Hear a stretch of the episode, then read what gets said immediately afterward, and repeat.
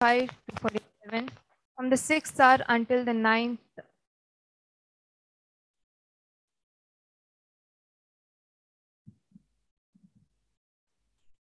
John 19, 25 to 27.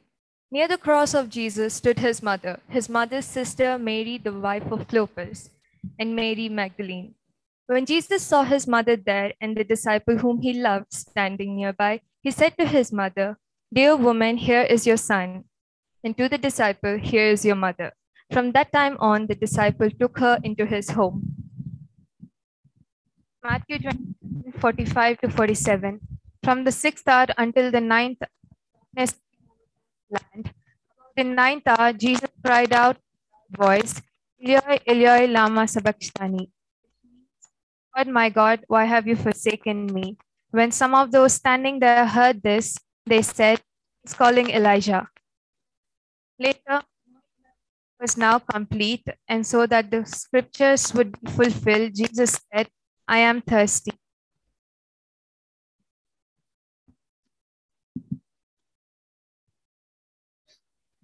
So, the third saying from the cross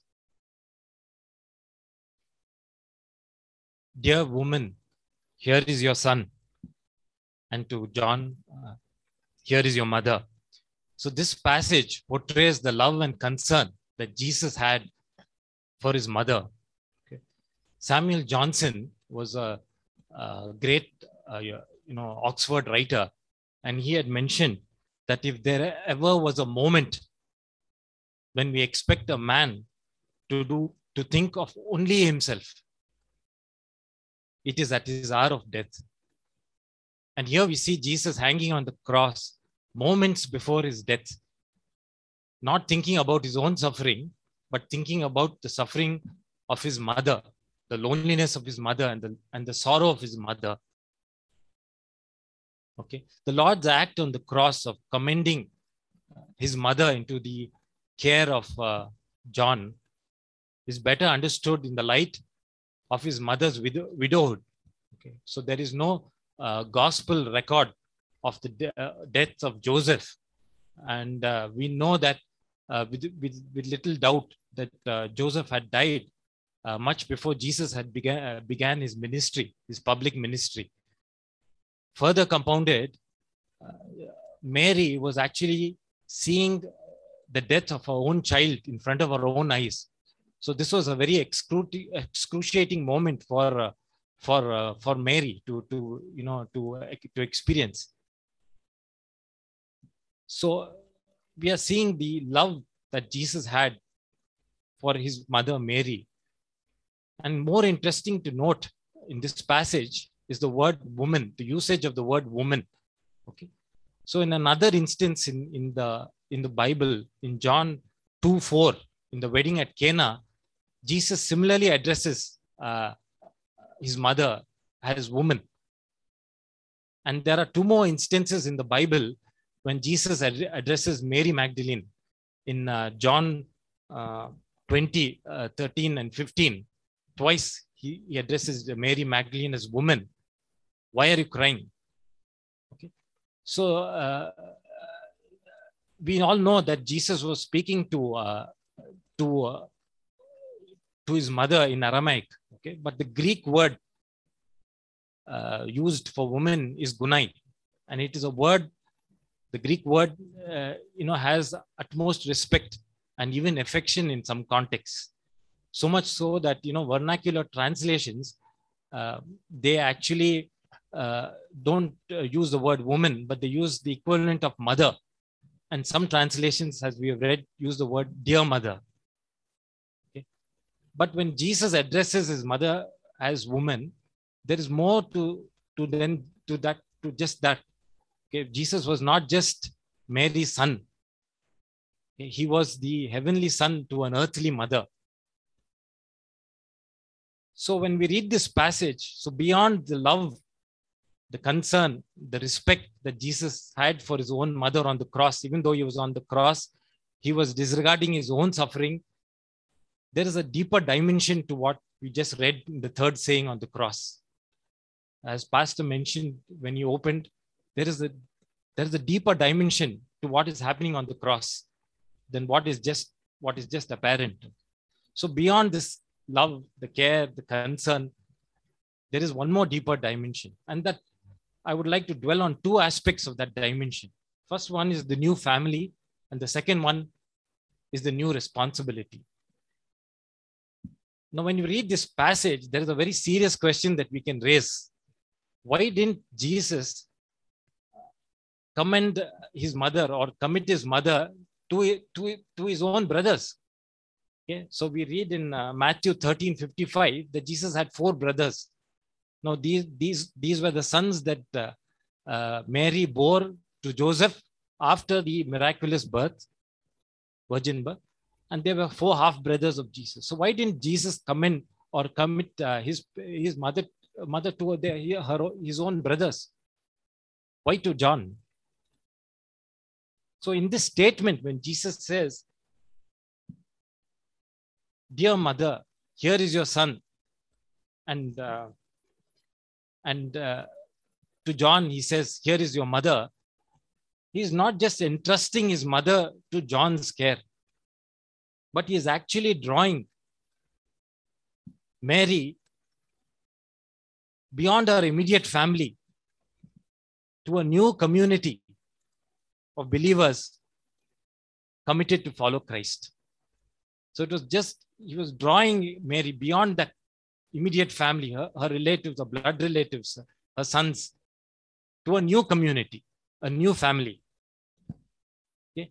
this indicate this incident on the cross also indicates that the bond between believers is even more stronger and deeper than family ties and blood relation okay so we read in mark 3 33 to 35 jesus was actually interrupted by one of uh, by one of one of one person and he said your mother and your brother are looking for you and Jesus gave an astounding uh, statement at that point of time. He said, Who is my mother and brother? Then he looked around at the people seated in, seated in a circle around him. And he said, Here is my mother and brothers. Anyone who obeys God's will is my brother, my sister, and my mother. So this is what Jesus said. So actually, in, when we when we when we when we hear the third saying of the cross, Jesus is actually forming that new family. Okay, so John John Stott calls this bond between believers, which is formed at the at the at the foot of the cross, the community of celebration. Okay, so from the date of Pentecost onwards, conversion to Christ means conversion into the community of Christ. Okay? So John Stott impresses to us, and I quote, thus the very pur- purpose of Christ's self-giving on the cross was not just to save isolated in- individuals and so perpetuate their own loneliness, but to create a new community whose members belong to him, love each other, and eagerly serve the world. Okay. The second aspect is the new responsibility. Isaiah, in Isaiah 63 3, he prophesied that the Messiah would tread the winepress alone. When Jesus was taken into custody, we read in Matthew 26 56 that all his disciples had deserted him and fled. And John was the only disciple to return back to the foot of the cross to witness the passion of Christ or the suffering of Christ. Very interesting to note that Jesus did not rebuke John at this point of time. Why did you desert me? He never rebuked him. But in fact, he gave him a glorious honor. Anyone who comes to the foot of the cross is never rebuked by Christ, but is given a glorious honor a few days later, three days later, when Peter and John went into the tomb, and uh, when Peter entered the uh, tomb, he saw the you know the uh, the garments neatly arranged, and then John rushed in. And when John rushed in, we read in John uh, 28, he actually saw and he believed. So the verse said he saw and believed. And what did they do? Did they do after that? The, in John 20, it says, uh, cha- verse, verse 10, it says they, they went back home. John would have gone back home, met his mother, and proclaimed to his mother that her son has been risen from the dead. Okay, so what a glorious honor he was, he was given to give that news. And even we, when we come to the foot of the cross, we carry that good news of proclamation that our, that our Savior has risen the, to, our, to the people who are now, uh, to around, around us. So, uh, for a moment, let us put ourselves in uh, John's sandals, okay, at the foot of the cross. So, uh, here is Jesus hanging from the cross, and here are we uh, in John's place, uh, looking up at Jesus, and Jesus says, "Can you take care of Mary?" Uh, what would be our, uh, you know, response? I'm sure everybody right now will be thinking, "Yes, emphatic yes, I will take care of Mary." But just think deep for a moment. Think deeply for a moment. Is that a really yes? Can you really be sure that is a yes? So, do we realize that every day Jesus is giving us the same opportunity? He is asking us to take care of some needy person, some hurting person, some widow, some orphan. Now, can we say yes? Are we accepting this, the, the community, the, this new formed community, this new family beyond, uh, you know, uh, far, far more closer than our own blood ties? Are we accepting them into our family? Even if we accept them, are we burdened by their by their plight, by their difficulty? Are we driven to actually make a change, to think about their suffering and and and do something about it? Okay. Now Christ demonstrated this love when he was hanging from a cross. Can we demonstrate this love in our comfort and prosperity?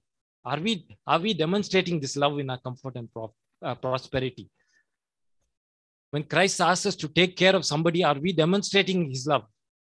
Are we doing it? Can we say yes now? So we should ask the Holy Spirit to convict us. And that we should be able to reflect and disregard our own suffering and think about elevating the sorrow of others in this new family.